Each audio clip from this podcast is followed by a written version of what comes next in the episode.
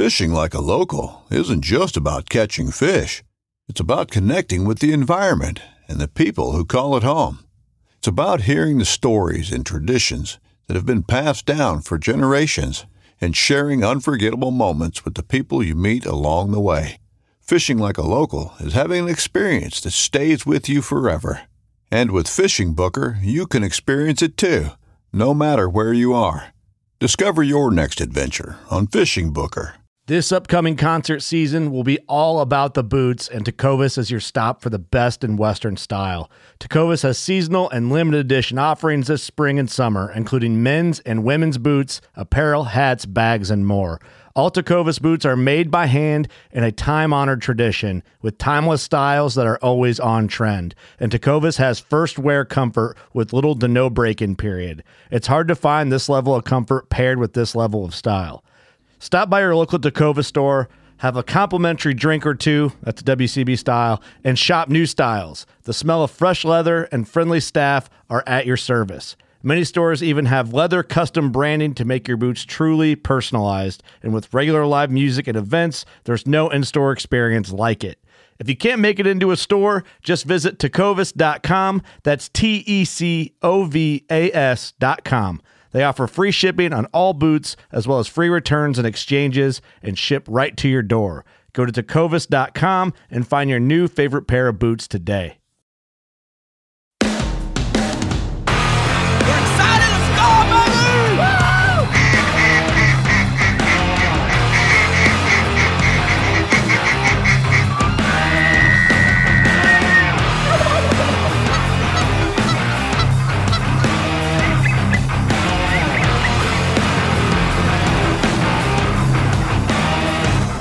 Right, everybody, welcome back to the MVM show. This is Titus, your host, and I got a great guest on today.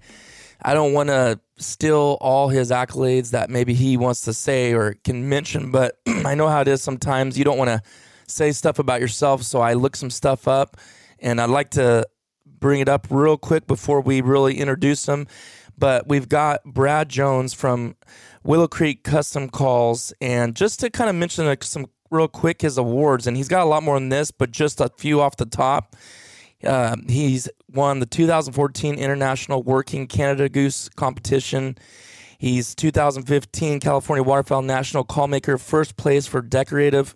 2015 California Waterfowl National Callmaker competition. He's won first place on that with the bamboo cane call. 2015 California Waterfowl National call maker competition, duck call of the year, and like a ton more than that. That was just a few I named off the place. So we got somebody here with 40 plus years of experience and in California, local call maker Brad Jones. Thank you, Brad, for coming on the show today. Thank you, Titus. Uh, glad to be here. Appreciate uh, the opportunity. Yes, I'm I'm super stoked about this, and we got some some stuff later on that I want to bring up, uh, but we'll save it till later. We want to get right into. Why don't you just tell us like everywhere people can find you, website, Instagram, Facebook, like anything you have where people can go check you out.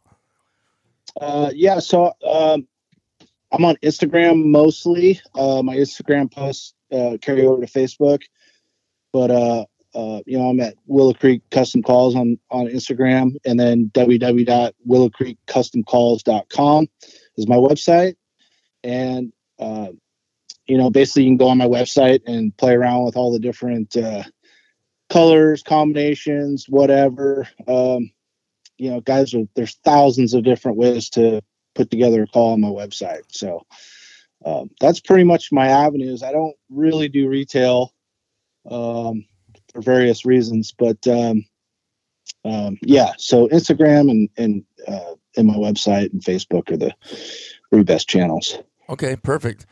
And I think after you guys hear our conversation, this call, you're definitely gonna want to go check that out. Like I said, go follow him on Instagram. He's his calls, your calls, Brad, are pretty insane. Honestly, I've never even seen some of the things that you've done, especially with metal and stuff, like different types of metals and and just the color combinations. It's pretty pretty uh, top notch. I can tell you that right now. So you guys definitely just go check him out. If you're not on Instagram, like I said, go to his website willowcreekcustomcalls.com and just see the combinations and from what uh, our conversations have been, you can pretty much, if you can think it, if someone can think it, you can almost do it pretty much, right? The colors are I'll real. I'll make it. I'll Yeah. make it happen. Um, yeah, it's a it's a passion that's uh, right below duck hunting itself. Wow. Um, you know, it's something that keeps my mind off of shooting ducks every day. It's, Yeah, I uh, bet. So Well, let's go into like growing up, kind of your childhood, growing up, and then kind of follow that into like how did you get into hunting waterfowl and all that stuff? yeah, so um, my dad was obviously my the biggest influence influencer of, of uh, my waterfowl hunting career. Um, my dad started hunting in the late 50s. Uh, he moved out here from uh, Cleveland, Ohio, and uh, he met up with some guys. That, uh, he worked in the Silicon Valley. Met up with some guys that were hunting uh, an area called Lambertville, and I'm sure many people know where that is. It's it borders. A, it's basically uh, uh, it's a huge ranch between the Sacramento National Wildlife Refuge and the Delavan National Wildlife Refuge, and it expands over about just under 7,000 acres. Uh, and it's called Willow Creek Ranch. They have their own um water company, Willow Creek Mutual Water Company, and there's about a hundred duck clubs sprawled out across that that area.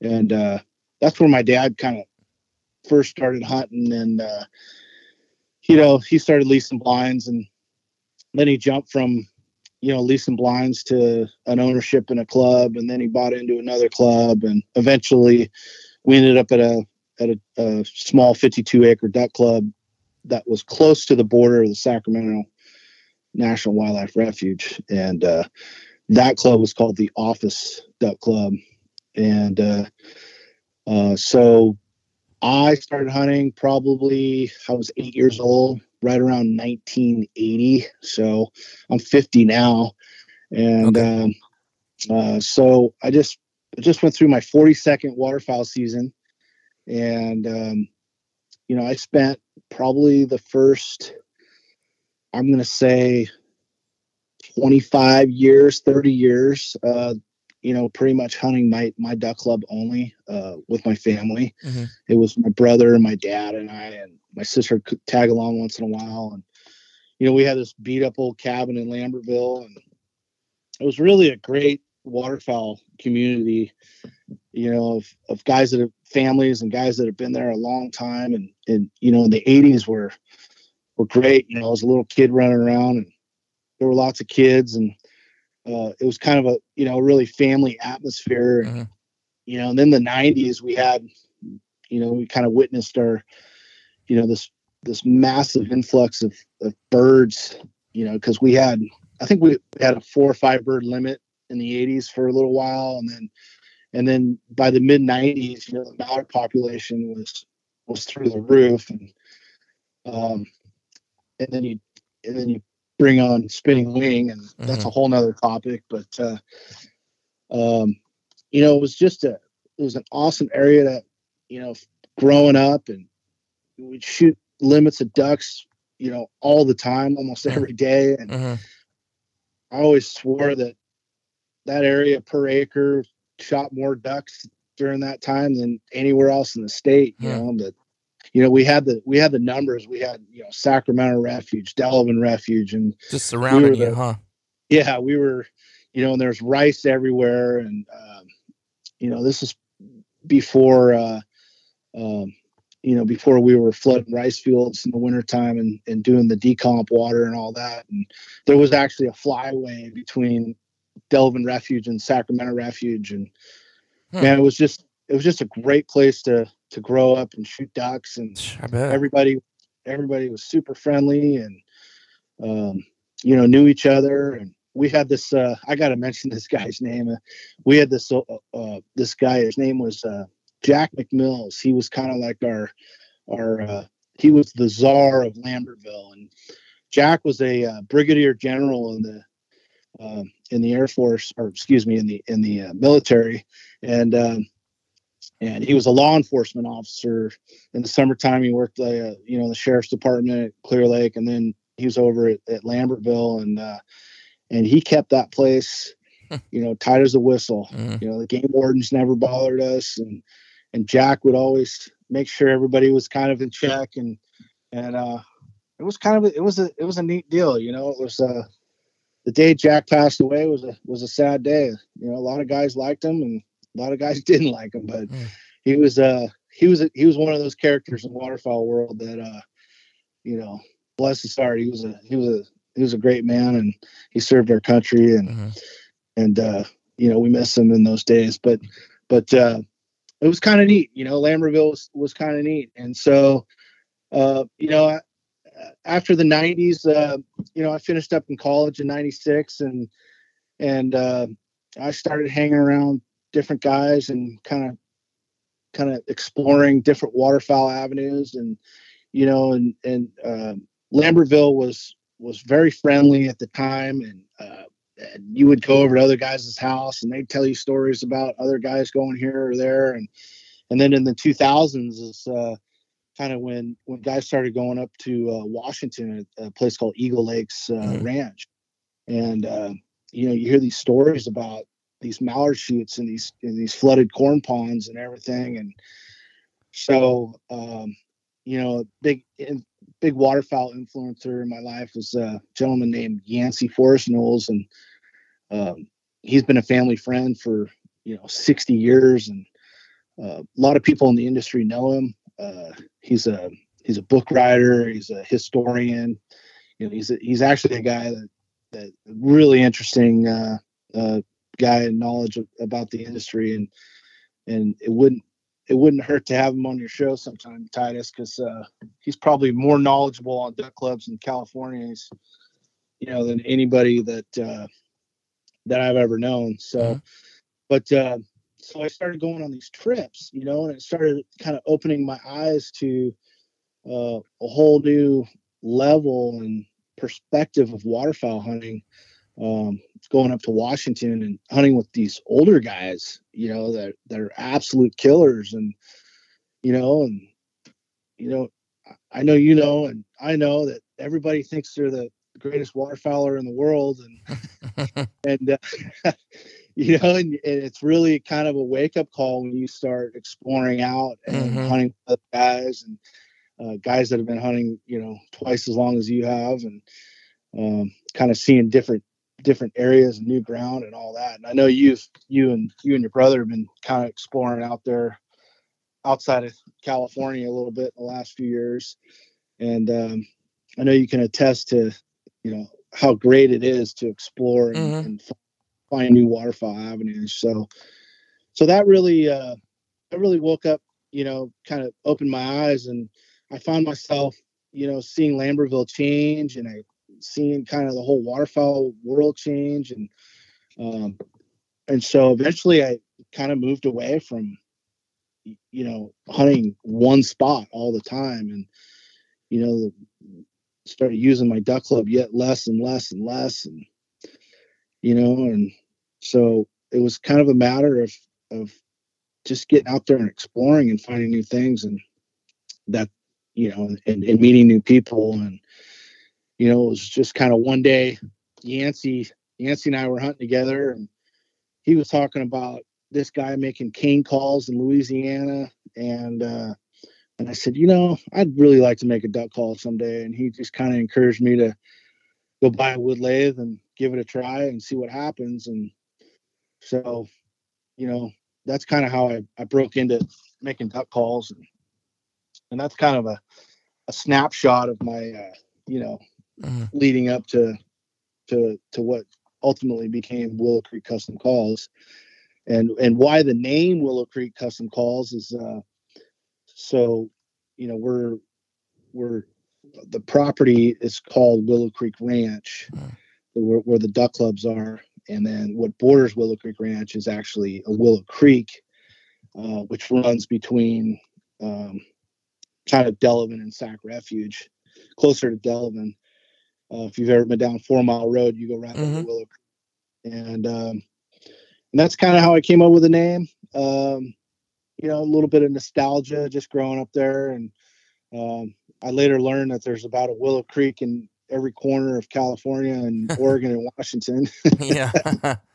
so, so um, How So, long yeah. you been doing them, Brad? How long you been making calls now?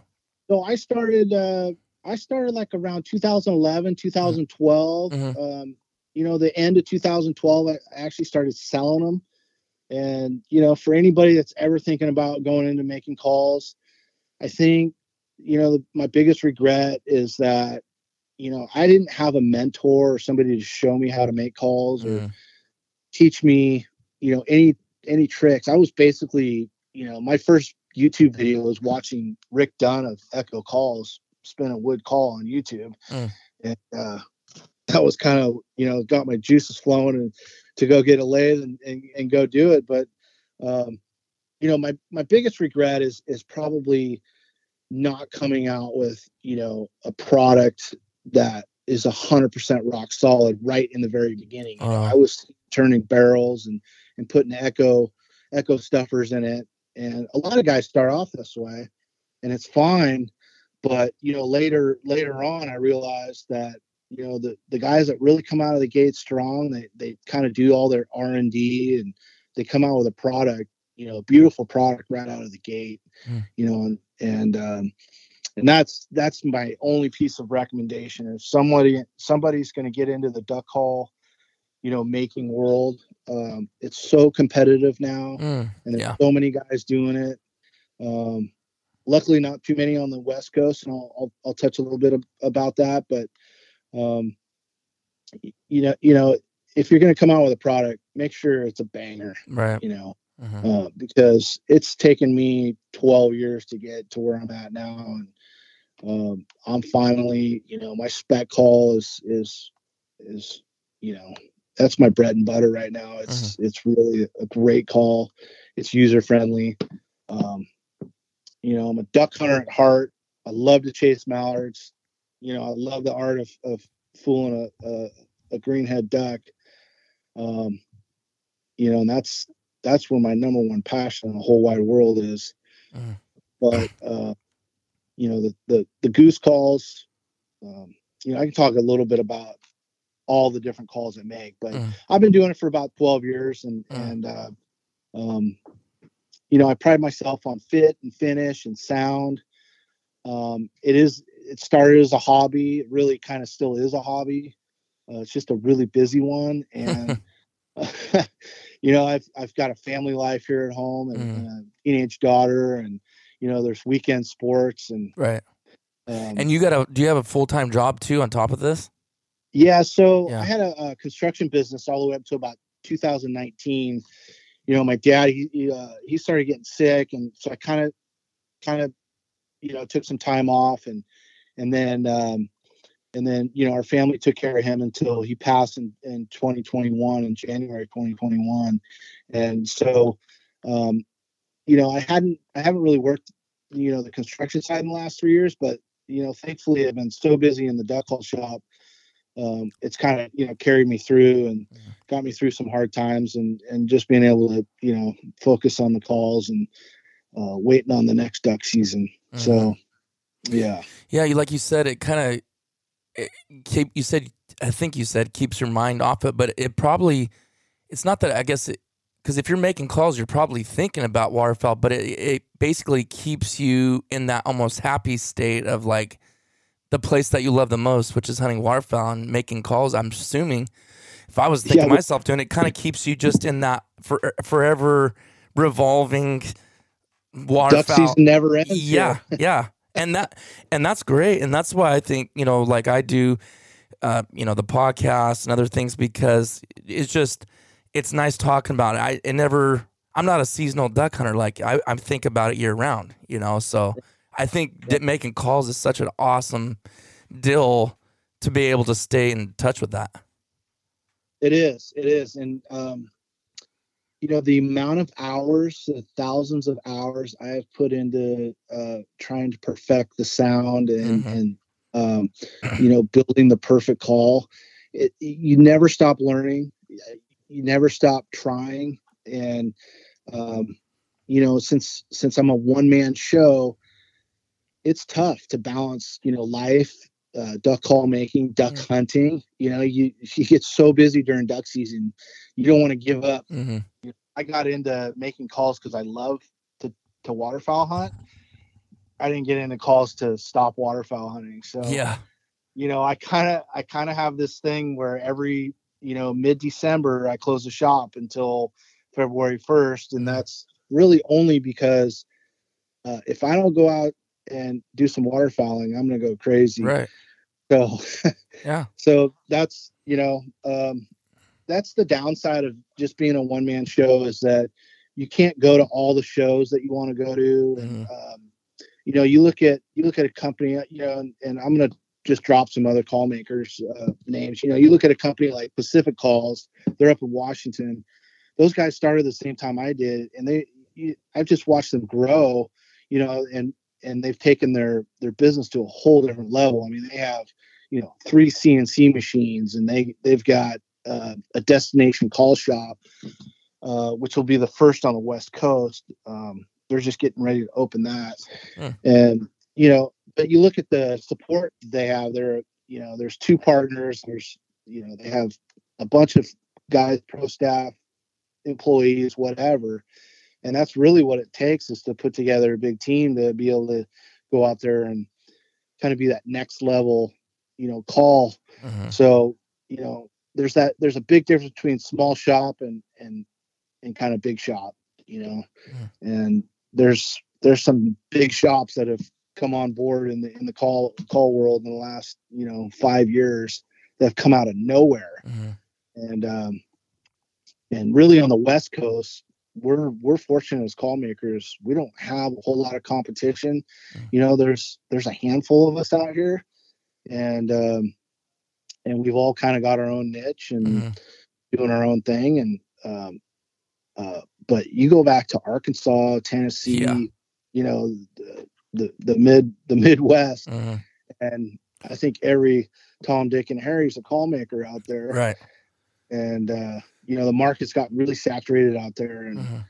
so at this point in the game it's it's all about you know quality for me and uh, just producing a call that people can go out and and, and have a great day waterfowling because that's that's what it is you know for me and and uh you know i started with i started with an iverson call when i was when i was a kid you know my Mhm. my dad blew all iversons and everybody around us blew iversons and then uh and then i started going to the san mateo uh sportsman's expo in the 80s um and joe Lares was there Mhm. and he'd have a little table set up and uh you know every, every year i'd go by there and he'd show you how to run his calls and you know i'd buy a call or whatever and i blew a Lares for you know 25 years Hmm.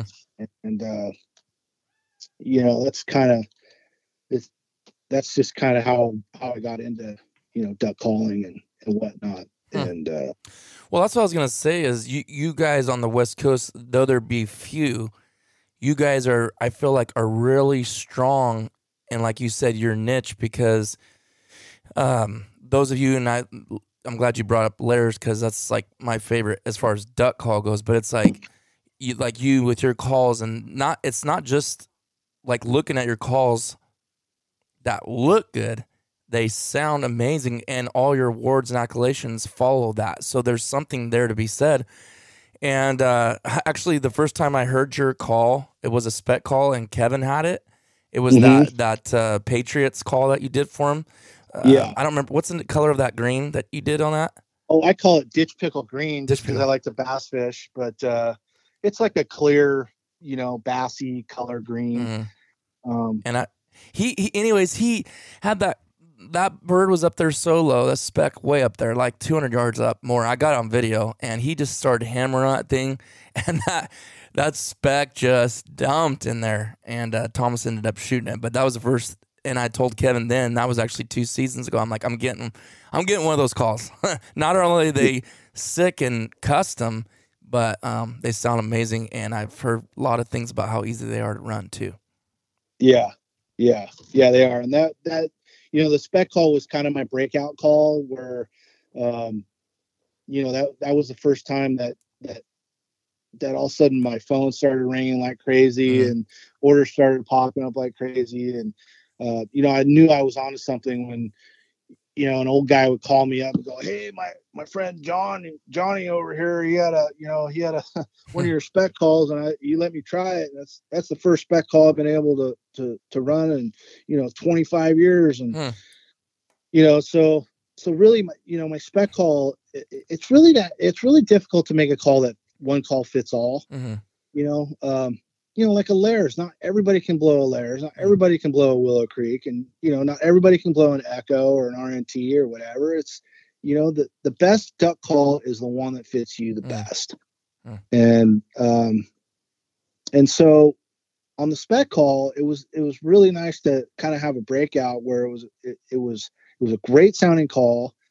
Um, and I was trying to develop a call that that broke the specks over water versus you know kind of the the open field style call. Hmm. I mean, there's you know there's Riceland, there's there's Redbone, and there's a few others that that really you know developed that call uh, long before I did, and so I was trying to I was trying to find that tone where specks like to react a little bit over water, like marsh, you know, Butte Sink, hmm uh, you know, marshy marshy ponds and stuff like that, because that's that's where I grew up hunting specks, and we we used to we used to run honker call on specks Hmm.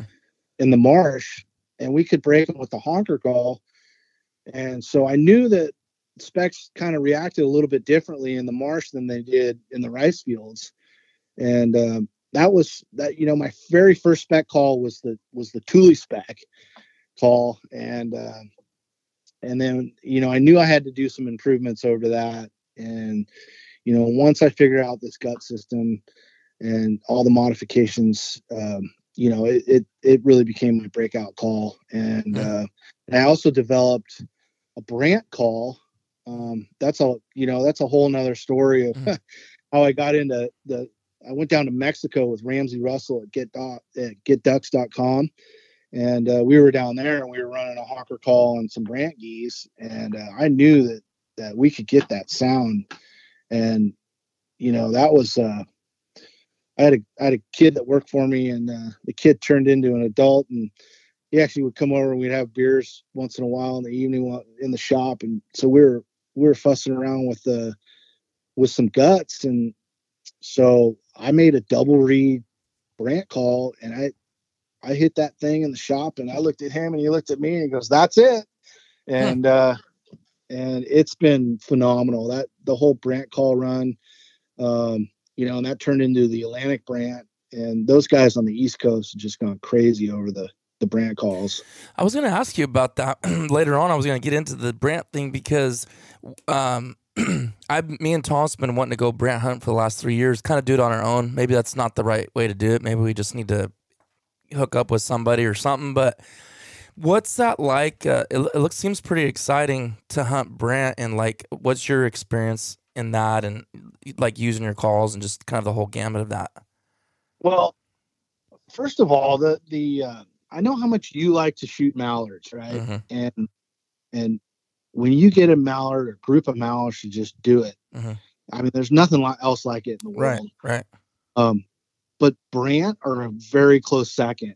You know, you can get a group of Brant to come in, you know, cupped up like mallards, um, and it's just phenomenal. Hmm. I mean, um, once we figured out that the Brant were reacting to the sound like we like they were down in Mexico, I knew I had to come out with something. And uh, uh, you know, the next year we went back and and I brought the Brant calls. It was it was like a total game changer. You know, our first volley we had there was four of us in the blind. I called in this group of, of 17 and um, one left at the end, and it was like, wow, that was that was crazy. And Wow, that's and- crazy. Are they are they hard to? So you've done it in Mexico. Have you done it in California, like on our coast? I have done it in California, and Is uh, it tough? it- it's tough. I mean, Is it because of competition or the are- Brant?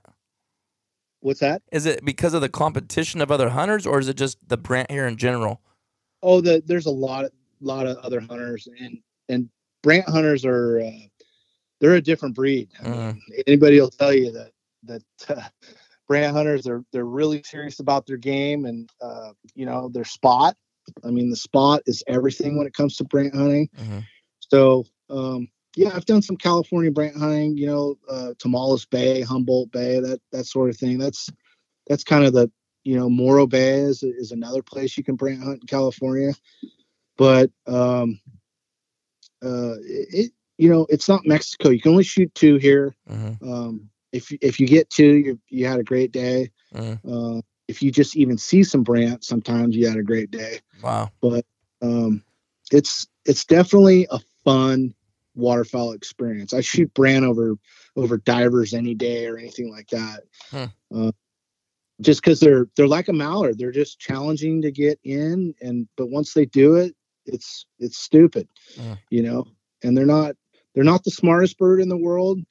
Uh, it's just it's just you got to have product, you know. Like like Phil Robertson says, uh, you got to go where the ducks are, Yeah. sort of thing. Yeah. Although although I was listening to your uh, Kirk McCullough podcast the other day, and uh, he said he likes to hunt where um, where there's few birds, and uh, I really I really found that really interesting concept.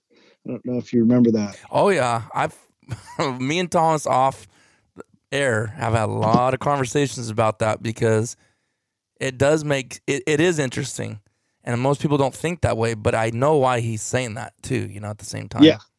Yes. Yeah. Yes. Definitely. And you'd have to you'd have to to be there, done that to understand that, I guess, and it make it makes complete sense. But yeah. that's funny you caught that.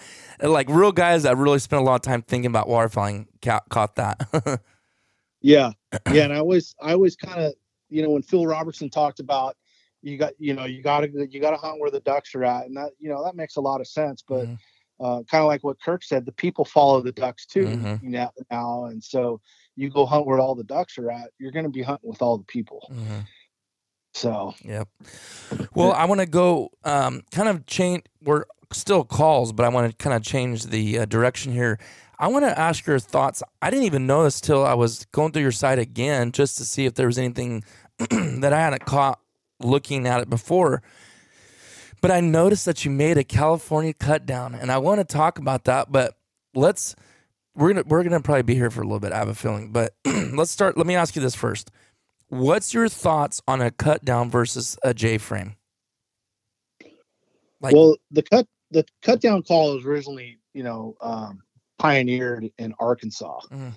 and it was, and I'm not a great duck call historian, but I do know that the the cut down, you know, was developed for for the timber ti- timber to be um, to be loud, you know, to sort of get that echo Mhm. um, resonating off the trees and to out into the atmosphere to kind of bring in the ducks, and so you know the cut down call it's um it, it really takes uh, a, a kind of it's a specialty call.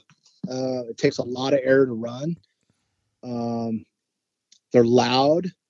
Uh they don't you know when you're when you're behind a cut down call it doesn't doesn't sound the same as a as a j frame at all and so um there's not too many guys on the west that use the cut down. I Mhm. mean, it's getting more and more popular, um, but it, it definitely takes you know a, a special duck caller to be able to run a cut down, you know the the way that that, that Kirk does or Mhm. you know Tony Vandermeer runs a cut down and uh, or Armando or you know those guys you watch on videos. Mhm. Um, so you know my idea behind a West Coast cut down was kind of more like a hybrid between a cut down and a and a J frame call. Hmm. Uh, you know, I, I developed a, a like a, a cut down cut, um, but I wanted you know that's kind of the theme with me. I wanted it something you know that the masses could could actually run. Um, so Hmm. and I wanted something that you could make kind of pop, kind of do the cut down thing. You know, I wanted something loud. And so um, you know, I came out with a West Coast cut down. Unfortunately, my cut was was immediately copied. Mm. Uh, and there's a yeah, there's a lot of that, you know, that goes on. Somebody got a hold of it um, you know, in in in the Midwest and uh, immediately copied that cut. Yeah. And that's something that goes on a lot in Right. industry. Because if someone copycat. likes it and they make calls, they just steal it, I guess. well you think think about it you know, I started making duck calls from scratch, and they sounded horrible in the beginning, and um, and it took years and hours and hours and hours and years to to really get it uh, where I, you know, where I was proficient at killing ducks with it, and you know, you see these guys that a lot of you know some guys win world champion and and they're they're amazing duck callers. They're the best in the world. And all of a sudden they they have this phenomenal duck call. Well you know what? That just doesn't happen by accident. Mm-hmm. so uh you know and then sometimes you see guys that are just incredible machinists and and these guys have machine shops but they're horrible duck callers. And so you know it's it's really hard to get the best of both worlds Mm. you know um Well, okay, and this is my novice in call making, obviously, my novice mind. But let me ask you this: When you say they stole my, or you didn't word like that, I can't remember exactly how you said it, but they copied it or whatever. Your cut. So when you say cut, meaning is that kind of like the whole shape of the cutout and the design? Like, can you explain that a little farther? No, it's more like the cut is your is your tone board. Okay. So you know you gotta you gotta when you pull out a a, a- duck call insert, you Mhm. see a reed and a cork, and Mhm, and that reed hits what's called the tone board, mhm, and it's basically a musical instrument. mhm, You know, if, if you think about um, you know some of these musical instruments that have reeds and everything, it's the same concept, mhm. but you know every single duck call, it is almost impossible to make two duck calls sound exactly the same. Uh, you know, to the guys that can tell the difference. So, I mean, I would say the closest I've seen anybody get to being able to replicate the exact sound is obviously Lares, you know, with their their precision machining and and and, and whatnot. But you know, to to be able to uh, you know to to to make a, a, a sound um, you know it, it it just takes tons and tons of practice to make it right Huh. and you know you you see these pop-up guys you know Mhm, here today gone tomorrow Yep. there's a lot of that in our industry mhm. um, you know i've i just in the 12 years i've seen just a ton of guys come and go Mhm. and it, but it is fun to watch some of these guys that just break out immediately. You know, I'll, I'll name one guy, Josh Raggio. Um, Yeah.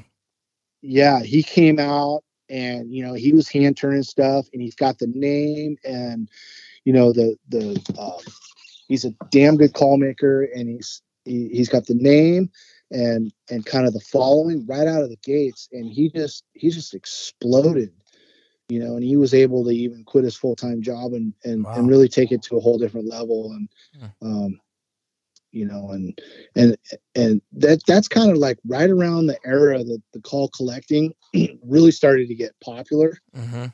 And you know, just before our podcast here, I was I was uh, I was on Facebook and I was looking at uh, uh, a page called Call Nuts with a Z, and there was a uh, a post about you know every hey show your collections or whatever, and it is just incredible what guys are doing now with Mhm. with duck call collections, Mhm. And that's that's really been helpful for the industry and uh, small shop guys is that people are collecting calls and and because there's no way to support this many small shops unless we had that many collectors out there. Yeah, right. You don't realize, I guess, how many are collecting. Like I, I've seen guys on some of these Facebook pages um, that that I follow as well for calls and stuff, and they'll have five of the same color, and and have fifty different colors, but they have five of each color, and I'm thinking, what in the world? Like, if I get one, I mean, I could see you having two, one to work and use, and then one just to keep clean and you know never touched. But I'm like five. But I mean, there's guys out there they do that. They spend. I feel like they spend their whole paycheck on calls every week. You know. It's yeah, and there's and there's guys that make more money than know what to do with. Yeah. and they spend it on calls and and and really they uh, their call collections become like shrines. Mm. If you look at these things, they're Mhm. they're like these religious shrines that that they're displayed on the Yeah. on the walls or whatever in their man cave. And, Yeah. you know, it's like it's like one guy is definitely outdoing the other in the whole collecting world, and it's pretty incredible. It's kind of kind of kind of uh, post dates, you know, the the decoy collector. If you remember, Mm. growing up as a kid and going over to Grandpa's house and seeing, you know, these guys with these massive decoy collections, and and, and now you're seeing it with uh, with The duck calls. calls. Yeah. Pretty neat. Yeah. the, to ask you some more questions on the cut down thing um, versus J frame or whatever, I, I ain't gonna lie. When I seen your cut down on there, I was like, I have to blow that call. Whenever I'm at your next sh- your show or whatever you're at, or I come to your shop or or whatever, I'm like, I gotta get my hands. I'm just curious because before last season when I had Kirk on, I had already ordered one of his calls. Um, I can't even think of the name right now. It I I talk about it in one of the podcasts, but I'm not gonna lie, Brad. I because like you said, there's not a lot over here on the West Coast. Um, I know it's getting more popular. I know a couple guys around here that have them. I asked Thomas. You can ask my buddy Jake. I would hit my Lares, and I'm and I'm not really getting much of a reaction or something. The bird's kind of going away, and multiple times, and I didn't have it on it all on my lanyard all season, but multiple times I hammered down on that thing, and I can't even blow it properly compared to what guys that blow them all the time. I do have a lot of air. I feel like because blowing single reed, I've gotten more used to it, mm-hmm. but I'm still long ways to go. I don't really want to blow it around people that know how to blow a call like that. But anyways, I hit that thing multiple times, and I'm telling you, the birds flipped a lid like boom. I mean, they're going away, and they turn around, come right back, and we end up shooting. And I'm thinking, was that just luck of the draw, or is there something to this? Because because of the different sound, I'm wondering they're not they're used to hearing all these, you know, J frames and it's got its own sound, and then you got over here you got. Do you think that's just fluke, or do you think there is something to having a different sound over here on the West Coast with the birds? Not at all. I think if you if if you've ever uh you know maybe gone and sat on your tailgate at night uh near a refuge or Mhm. um, got next to a, a a lake or a pond with you know 5000 mallards on it and just sat there just sit there for an hour and listen to the to the mallard duck and you will you'll find that every single hen mallard out there when she hits that you know that wah, wah, wah, every single one of them sound different Mhm. it's just like the human voice you know every every duck sounds differently uh, if you really sit there and listen to them so i think when you're blowing on a duck call you know um, you know i know a lot of guys in california love to blow Alaris, but you know every duck has a different voice and every duck hunter has a different voice. So when you get on that duck call if you have a different voice and you say something that they want to hear Mhm. here they come. You know it's it's it, it's all about what they want to hear and only a duck knows what they want to hear Mhm. but when you hit them right with that with that call the right tone or the right cadence and they just do that backflip and come in paddles down i mean it, it- there's nothing like it in the world Hmm. um, and i think i think it's just a matter i mean i you know i hear i think i heard kirk talk about how he had one or two calls on his lanyard and you know guys carry one or two because they don't like to have all this junk on their lanyard Yep. But, Uh, yeah, I mean, Dave Corley was saying that too. yeah Mhm. so yeah that's that's where i heard it so so i'm the opposite where i have like five to seven mallard calls on my lanyard and each one of them all sound different and they all got different tones Mhm. and you know there's those days where you know the, a, a mallard won't even give you the time of day no matter what you throw at it Mhm. And then you pick up the one that you don't normally run maybe a double reed or something and you hit it and all of a sudden they're reacting and it's like wow i'm glad i had that call today. You know, that- wow. that was that was the difference between you know limited ducks and, and two ducks Yeah. so um Hmm. so yeah i think i think just with the cut down it's a it's a different voice Mhm. uh it's you know a different it's something different for the guys to hear and um it's probably my one of my least favorite calls to build because i gotta i spend so much time in getting it right you know and uh, uh but in the end you know i'm super stoked when i get that email or or text message that's like hey man this thing is is awesome Mhm. and i get that a lot and, and i love you know i love that feedback You Yeah. know, it's one of the things that that that keep me going is, is just hearing you know i get it all the time i get you know, I just got a, a guy from Washington. I sent up a, a, a honker call to, and he was just like, "Where have you been all my life?" You know. Huh. Wow, So that's good uh, feedback. it is. It's it's great. So um, you know, it's one of the things that that keep me motivated and excited to keep doing this. Yeah, I bet it does. Yeah. Now, you I mentioned at the beginning of the podcast you had won and I'm I'm I know that's not your only one, but you won first place 2015 California Waterfowl National Call Maker competition with a bamboo cane duck call which looks beautiful. It's and if you guys want to see it, he's got all that stuff on his website. What's your favorite? I know you won with that one, but what is your favorite wood for a call, whether it be um, a duck call or whatever? So so one of the things being the one man show um, is that I you know trying to find time. I would love to do you know wood calls all the time and, and go to like the National Wild Turkey Federation competition and really go on a national level. Um, I really have a passion for that. Maybe when I get older and, and slow down, maybe I'll do that. But you know, right right now it's it's it's a you know it's it's more production work. Um, but so I don't get to turn a whole lot of wood. Mm. Um, you know, really my favorite wood to to turn is anything stabilized, and stabilized wood is a process where they actually put a block of wood in a in like a high pressure tank uh, and impregnate the the wood cells with a like a type of resin or acrylic.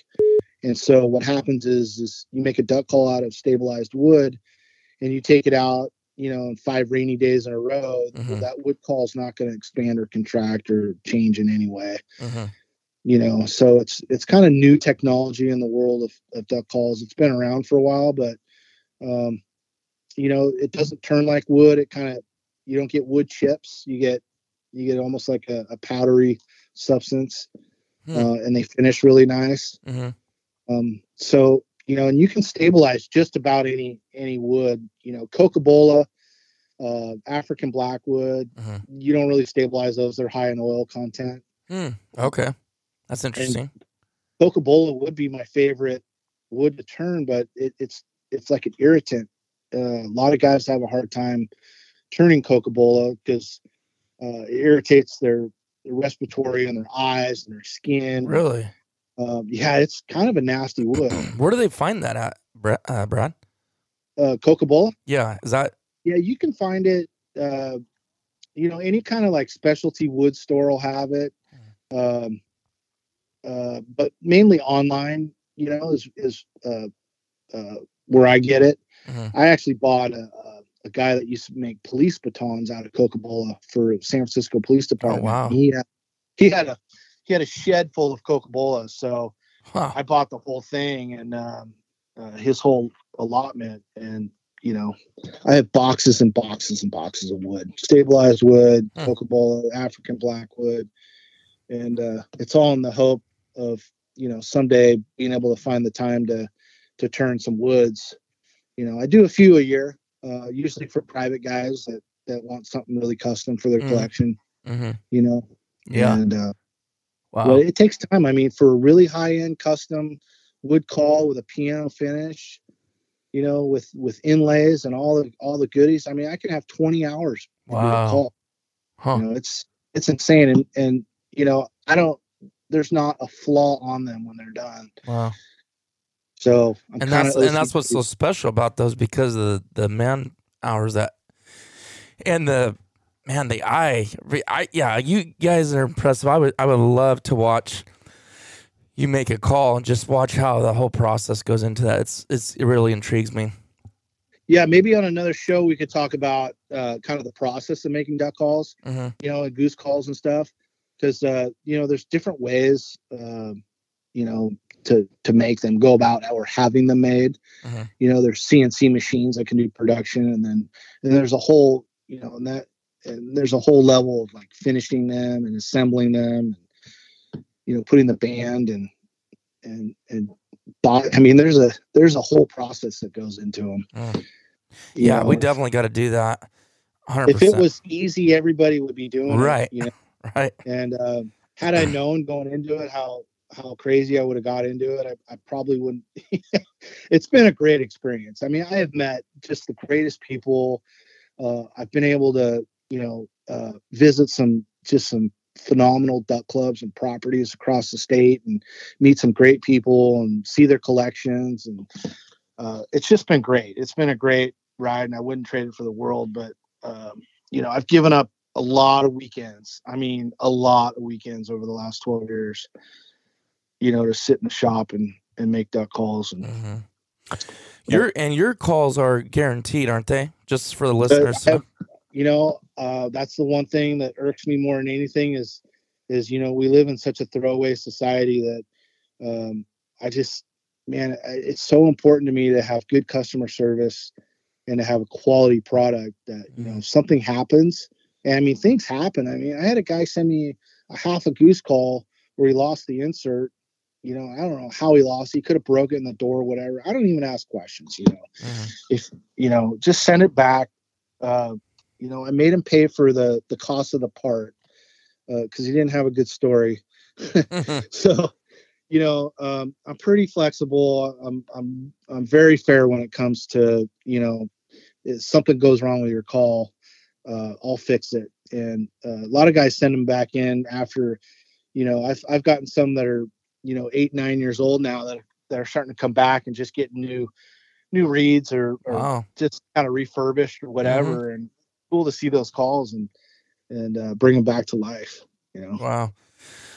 well, on that note I had you, I asked you to make a call, and you know, I've gotten better at this because I'm not. Let's see here. This is I'll say it like this: I'm not creative or imaginative. I know what I like when I see it, and when I do, I'm very like adamant and strong about it. Like maybe a little bit dramatic, like this is the sickest, whatever. You know, some people are really more mild on that, and you don't see them get too excited too often. And I don't for no reason. But when something is awesome. I definitely go on and on about it. And you just made a call, and I said, okay, because like so all my duck mounts in here, a lot of them, I've, a lot of them, I've picked the poses, and Travis the, has done a lot of my birds. He's a very good um, taxidermist, and I find that I actually over time like the ones better that I just let him. I'm like surprise me, you know, the ones that I didn't get involved in, I actually like them better. So I've been learning to just like let the artist do their work. and you you just knocked this speck call out of the park. Like it's almost like you seen what I was visualizing without me actually visualizing it. And so you made this amazing uh, speck call. I cannot wait to show you guys uh, on Instagram. Probably put some on YouTube or at some point. I'm sure it'll be in some videos and yeah, thank you. I appreciate that. Yeah, your um, you know your logo with a laser printer is is not the easiest to do, so it took mm. a little messing around, and uh, uh, I did I did spend a little extra time on your call because uh, you know I wanted it to be special for you, and and uh, in fact, um, you know when I was tuning it, you know there's days that you have that you're just you can tune 10 calls and you know on one day and every 10 call is just you know perfect like the best thing to come out of your shop. Mm-hmm. And then you have days where, like yesterday, I was tuning your call and I, I, you know, I, I went through two sets of guts and I was like, what is wrong with me today? and so I walked over to my speck call. It's been on my lanyard this year that, that, that we, you know, I, I went and shot with Merlot and those guys and, mm-hmm. and did some speck hunts this year. And it, it was, man, it was like my favorite set of guts everywhere. I took those out of, out of my call and I put them in your call. So, uh, hopefully you're going to continue the legacy with those guys. Oh boy.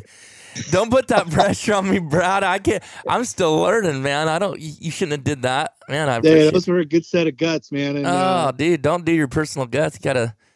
I don't want that. I won't even know the difference if it was good guts or bad. You're gonna put that pressure on me now. On I gotta work yeah, all off so, season and blow that thing so I can impress somebody come yeah. season. Oh yeah. man, no, it's a oh my goodness, it's amazing. Like just the logo on there, the color. Um, I mean, I guess I could tell everybody. You know, it's just a poly. Like, well, why don't you explain like what you did on that? I mean, it's just you're the master here. Yeah. So, um, so all the material I use is is uh, cast acrylic. That's kind of the industry standard. You know, you um, uh, you hear poly, the word poly, um, polyacrylic or whatever. You know, that's uh, it's kind of a lesser, it's a cheaper type of acrylic. But no, we use a uh, we use uh, mainly American made acrylic. Um, there have been you know some imported stuff in the past, um, but you know this stuff is this is the best of the best. And you know, thankfully, in the last few years, there's been a new company called Deadshot, mm-hmm. Um, mm-hmm. Deadshot Polymers, mm-hmm.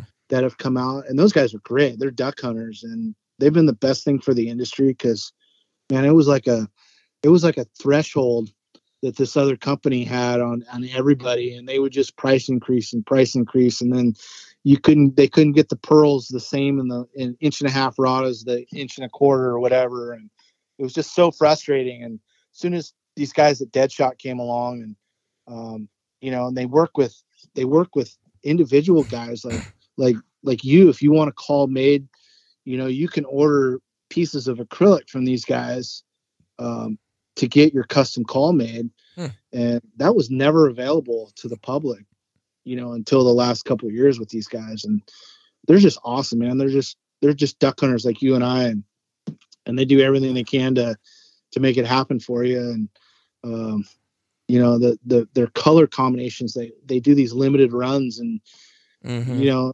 uh, unfortunately i don't have a cnc machine in my in my garage yet. Uh, that's in the works. That's a whole nother what, story. what is that?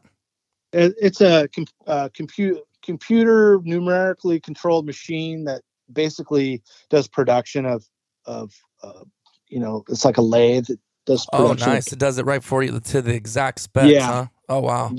Yeah so and your because uh, your hand every single call is hand made by you well right? it's it's hand no so so every single part is is done locally at a cnc shop mm-hmm.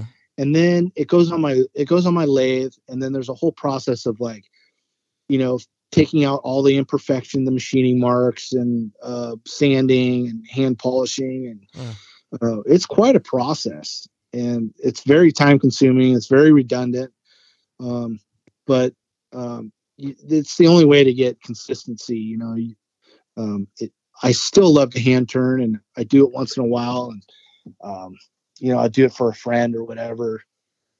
Yeah, uh, hand turn something, but it's just it's so time consuming and um, you know my time's better spent you know basically perfecting what what a machine can can initially kick out and then and then you finish it by hand uh, on the lathe at home i don't know if you recently saw my uh, my instagram post where kind of i show the picture of the lathe and the video there mm-hmm, mm-hmm. you know that thing is just seen it's looks like it's been through a war you know yeah. And uh, where every single part goes um, and gets, you know, gets the final touches before it, um, it, it, it gets boxed up and sent away. Yeah, and you're. I was gonna tell you too. You really got your photography of your calls down because I mean, I, I I already can tell what that looks like just because I do photography too. But like that, the way you got that set up with your lighting is perfect. I definitely wouldn't change a thing. And you made this I know I was gonna say because I know I'm gonna do some stuff with it and want to. I reels are crazy on Instagram right now, and I want to do some like B-roll, slow mo, cinematic stuff with that call. But I'm like, man, it's hard to beat that picture you you got of my call. It's just the lighting's perfect. I mean, you every call you look at of yours on your website or on your Instagram, it's like, okay, I want to buy that call. It just it pops and it looks so good and so custom. You do really yeah. good at that too. Yeah, yeah, and like I said, I'm always learning. I'm always trying to improve. You know, and the call of of of 2023 is not the call of you know um, 2015 or 2016, mm. 17. You know, it's yeah. it's just a, an evolving process, and hopefully, uh, you know, a few years from now, uh, it'll it'll be even better. Yeah, and uh, I got some new products coming out. Um, you know, uh, there's going to be a half inch speck coming out this year.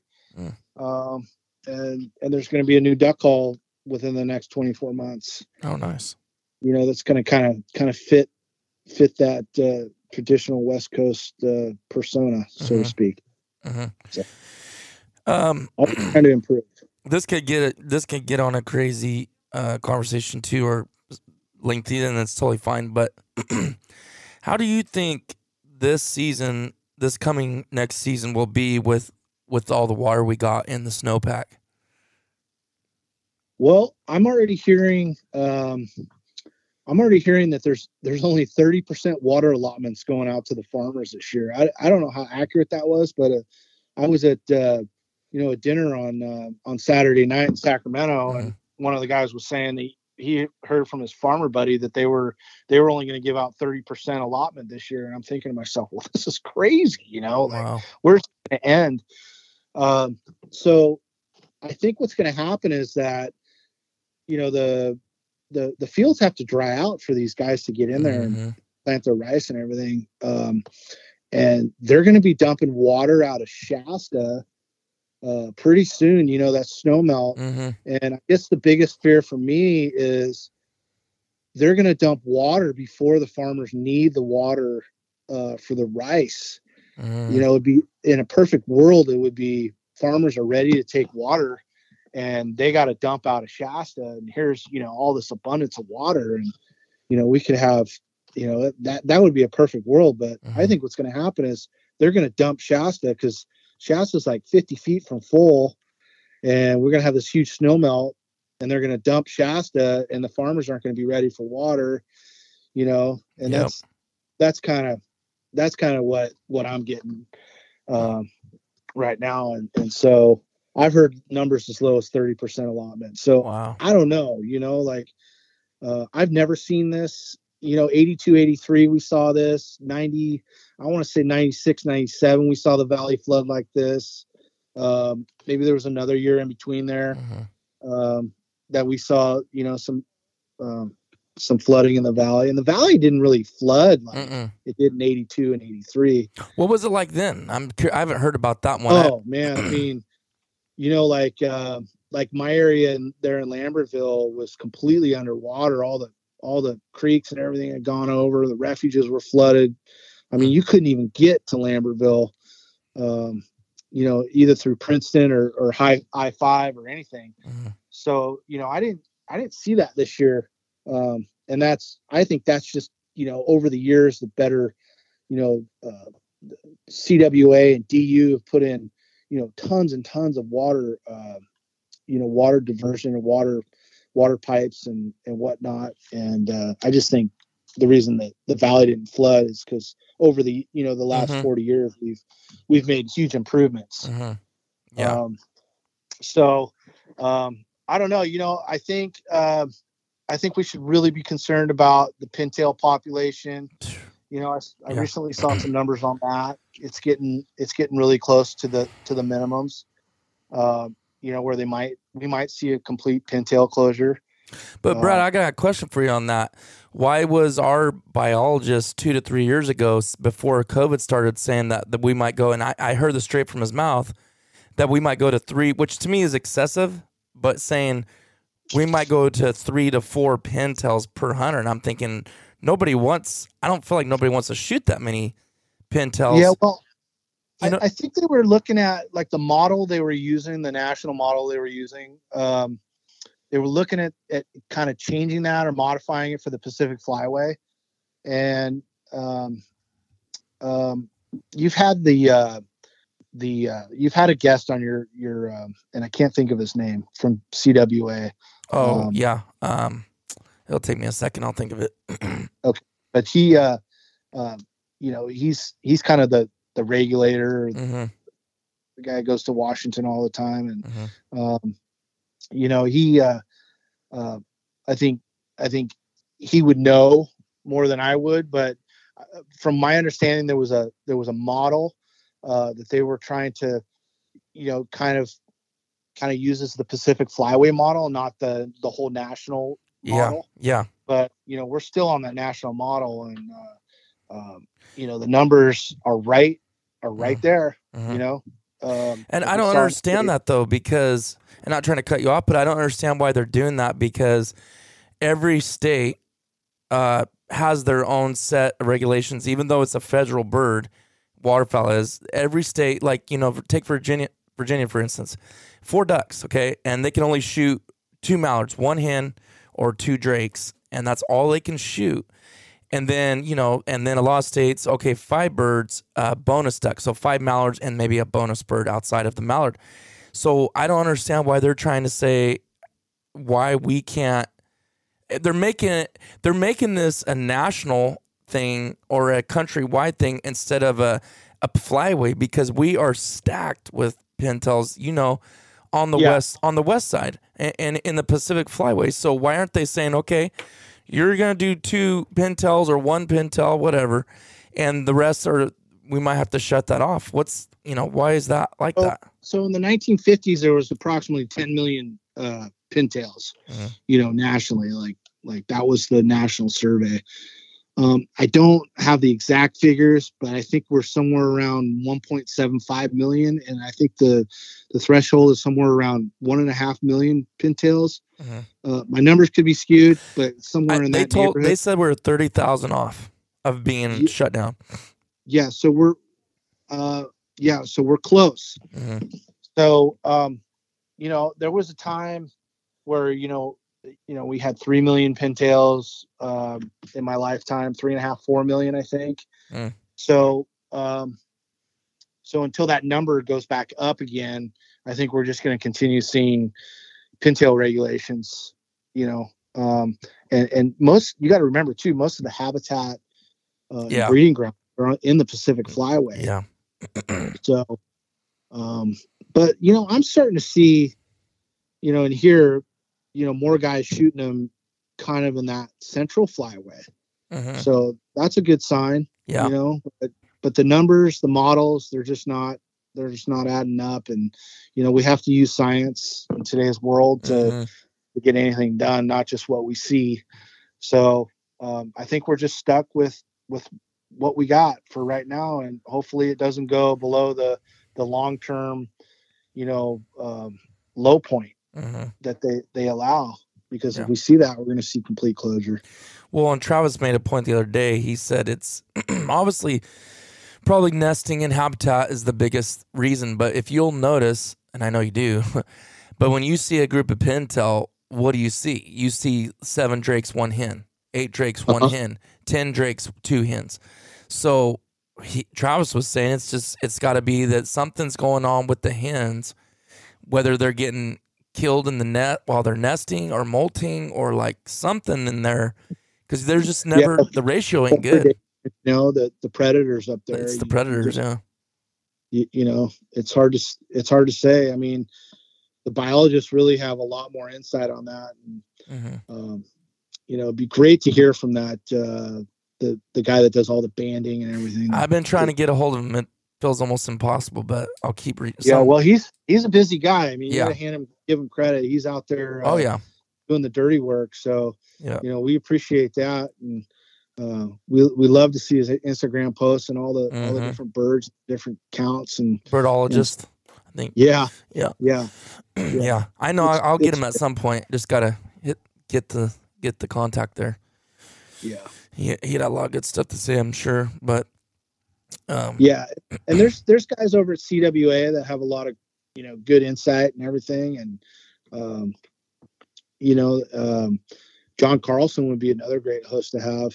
Uh, he's the president of CWA, and you know he's he's got a lot of information, and you know that's one thing I've learned in the last ten years is these these older guys that have been doing it way longer than you and I, and and that are deep involved, and I mean they they're like an open book. Titus. I mean, you, know, these young guys that that are walking around with their chests puffed out and think they know it all, they ought to link up with some of these old fellas and and listen to what what they got to say because uh, it, you know, there's there's a lot of lot of knowledge out there, and there's a lot of Oh, man. badass hunters Yep. that are in their 70s that are out there. You know, And that's Uh, the guys I'm looking for. Like, because I was kind of envious of you earlier when you talked about longer ago you hooking up with some of these older guys. I mean, that's gold because like our my my pastor that I took on that he wasn't a waterfowler, um, so I didn't. I'm not getting that knowledge from him from that. But like when it comes to big game, he knows so much. It's unbelievable. And I'm like, man, I'm on the lookout to find that that leader that um somebody that I could look up to that's in their, like you said, in their 70s or, and I and I I'm getting that more and more though. I will tell you that like maybe they're guys like just like yourself or even an, another friend of mine uh, that I've recently met that he's in his I think he's mid 50s or something late late 50s, but I'm definitely growing that group of people in my life that can mentor and like teach me stuff. Uh, you've already said stuff in this podcast I never thought of. It's like I want that. You know, like you said, I like hunting the guys my age and stuff and everything, and that's that's just what you do. But like if I can get in the coattail pocket of some of these guys, you know, you're talking about like you said, 70 years of experience that I'm just drinking up as fast as I can, you know, when I meet Yeah. those guys. No, I've been really fortunate. You know, one of my main hunt, hunting partners is in his 70s, and he's just he's been like, you know, almost like a dad to me. And you know, we've we've become you know really close waterfowl hunting partners, and I've been fortunate. You know, he's taken me to places that I would never in a million years imagine. I've gotten to meet guys like Peyton Manning, and Mhm. you know, been able to build a duck call for Peyton Manning, and you know, stuff like that is just. uh uh, it's it's just you know it, it really is is about a, a friendship more than just a hunting partner and Mhm.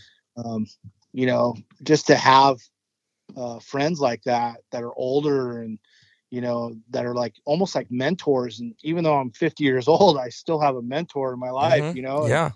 Uh, it's incredible you know teach teach me how to bass fish and um, you know teach me teach me lessons of life that I never even thought of and and uh y- you know and I, I, even for guys that are in their 20s and 30s to have you know somebody that's in their you know 40s and 50s Mhm. uh it's it's just it's really kind of a great um you know a great thing to have and Oh man. um, I've Well- been fortunate. I know a lot of these guys. A lot of I've got a lot of older friends that are in the, you know, 60s and 70s that are just waterfowl maniacs, Mhm. and they're still going out and crushing it super hard. And That's awesome. Well, and that's- and not everybody appreciates that, but I think as you get older, you appreciate that and respect that more. And it's just like I just hang on every word they say because they don't even think they're speaking wisdom. Just like Kirk, Kirk McCullough, he's saying stuff so nonchalantly, and I'm like thinking I'm writing stuff down as fast as I can as he's speaking, and I have had to listen to that podcast over again because there was stuff I missed, you know, oh, yeah. because they're so light about it, like. Like just like I said, this podcast right here, you've just said stuff nonchalantly. I'm like, man, I never even thought of that before. So, I, Well, it's I interesting. Those guys, those Arkansas guys, you know, like their mentality. A lot of them are, you know, timber, timber, timber, and then like guys like Kirk, all of a sudden are, you know, hey, I don't even hunt Arkansas anymore. that's kind of like that's almost like me. I hardly hunt California anymore. Mhm. You know, and it's it's uh, just going out and experiencing new, new, uh, new ground and new places to go and and meet new people. I mean, it's just so much fun. You know, and it is. walking out on your on your paved uh, rock paved pathway out to your blind every day with the decoys in it, you know, Mhm. um, and that's great too. That definitely has its place. Yeah. But uh, hey, you know, if you can pull it off and and, and go see the world, man, uh, I I couldn't recommend it more. I've been so fortunate to be able to do it and and meet just tons of great people uh, all over all over. You You're, know, you're giving me duck depression right now.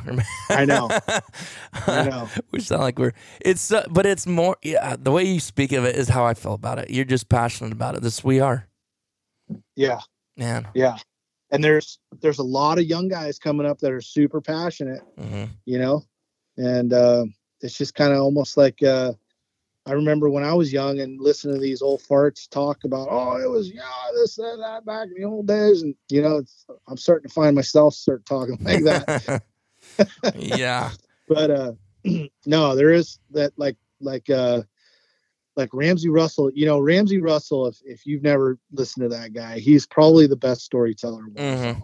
yeah Uh, you know, and um, and uh, he always says, uh, you know, this is the good the good old days. Right now, is the good old yes days. yes So it really is in in an aspect, but uh, um, you know, as we go out and and and learn and and you know try to do good for the uh, resource, you know, um, and, and make things better is is what's important Mhm. you know in the whole scheme of things and Yeah.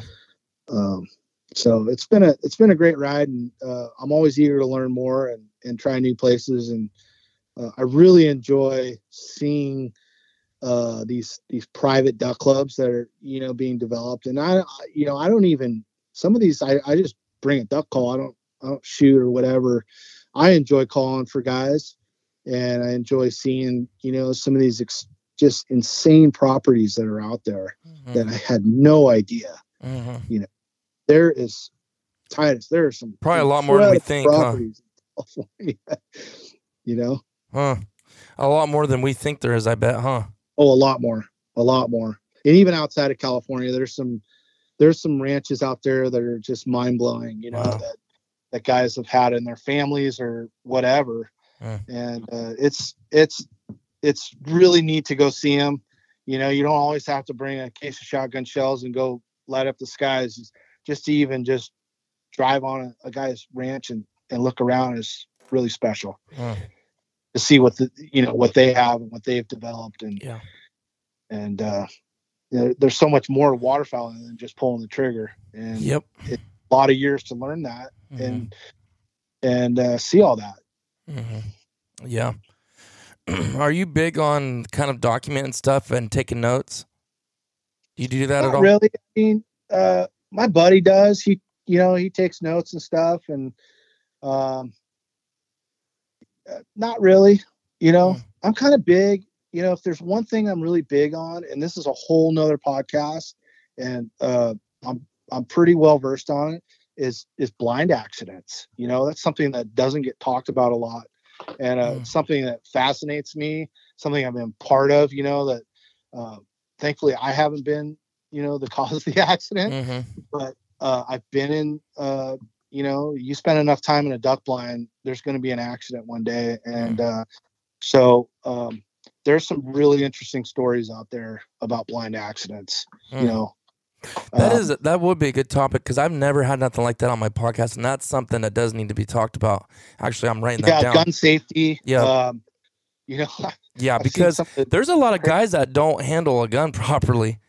Uh, No. I've seen guys that No. think uh, it's unloaded and it's unsafe. It's like I don't care. I don't, that gun cannot be pointed at me. I don't care if it's loaded or not. You know. yeah, It's it's like, amazing how, how few accidents there are with I with know. what you what you see in pictures and whatever. But um, yeah, over the years, I've kind of you know I don't take logs, but I do take mental notes of Mhm. blind accidents, and I have you know dozens of stories that I've I've heard and kept you know kind of kind of on my mind Mhm. over the years. Yeah. You know, there's there's been some real tragic ones in California, and um, there's been some that could have been tragic, but lessons learned Mhm. you know and that's that's so i don't really take a whole lot of logs um, especially like bird number logs uh, i have a friend that does you know that's kind of in our group but um, um, it's I'm, I'm most intrigued by blind accidents and what i can learn from that and then pass on to other Mhm. Yeah. you know there's things you know uh, just as simple as as wearing gloves Yeah. gloves are like the number one accidental discharge in my book uh, uh, cause of, of accidental discharges is wearing gloves like Hmm. you get in the duck blind with me and you're wearing gloves it's either you take the gloves off or uh, i'm leaving Yeah. because uh, they're not safe they Yeah. are not safe. Hmm. there's nobody out there in the world that can convince me that a pair of gloves wearing a pair of gloves and shotgunning is safe Yeah. So- Yeah. so that's just one of many You know, Right. we could We'll definitely we're gonna definitely do that. I, something um I. I'm so big on that. I don't know why I haven't done more of it or talked more of it, and made it the main focus. But we will definitely do that because there's a lot of good hunters and young guys out there, or n- newer, older guys. That definitely is a good reminder for all of us. So we will definitely Yeah. do that. But how many times you've been in the duck blind and uh and birds coming in and you hear click yeah, you know mhm. and it's like okay we're gonna have a talk after this after this duck dies Yeah. Yeah. yeah. Yeah. Well, we're deep on, into an hour, so I think we'll we'll end it here. Brad, I appreciate again you coming on, and this has been a yeah anytime Titus, uh appreciate your shows i you know i don't i don't know if you know this but uh I spent a lot of late nights and a lot of hours in the duck call shop, and uh, I listen to I listen to most of your podcasts. I, I do listen to others, but uh, um, yours are yours are definitely entertaining, and they're always mixed up with something new and different. So appreciate those. No, I appreciate that, and um, I I can't wait till that call gets here. And and guys, I really everybody that listening, do me really a favor, and I you won't regret it. Is there's some pages you follow, and it's just some of it's good and some of it's not. You're not going to get that with Brad. If you like to look at calls, custom calls, speck calls, duck calls, goose, you know, any type of goose calls, like you said, brant calls, it's just one of those things that are satisfying to look at. Definitely, please go follow Brad on Instagram. All of you that are that are on Instagram, go follow him on there or uh, Facebook, and then um, check out. You looking for a call? I I highly suggest it, and I know a lot of really good callers that use his calls and and highly speak of him. So and uh, just great conversation, Brad. Appreciate it. Like very very Yeah, interesting, and I definitely want to have you on again soon to talk about those safety you know things because that's huge. That's I do. I have a one. lot of lot of stories of of uh, blind accidents and uh, gun safety issues that I, I love to share with everybody. Yeah, I, I mean, it, it doesn't even feel like we've been going as long as we have. Honestly, it, time flew. So check them out, guys. Willow Creek Custom Calls.com, Willow Creek Custom Calls on Instagram, Facebook. You can go to, like I said, to the site. Check him out. Hit him up. Get something going before this next season comes and he's super backed up. or let's try to back him up. Let's put it that way. So thanks, Brad, again. Appreciate it. All right, Titus. Thank you guys. All right, guys. Thanks for listening, and we'll see you on the next one. We're excited. Let's go, baby!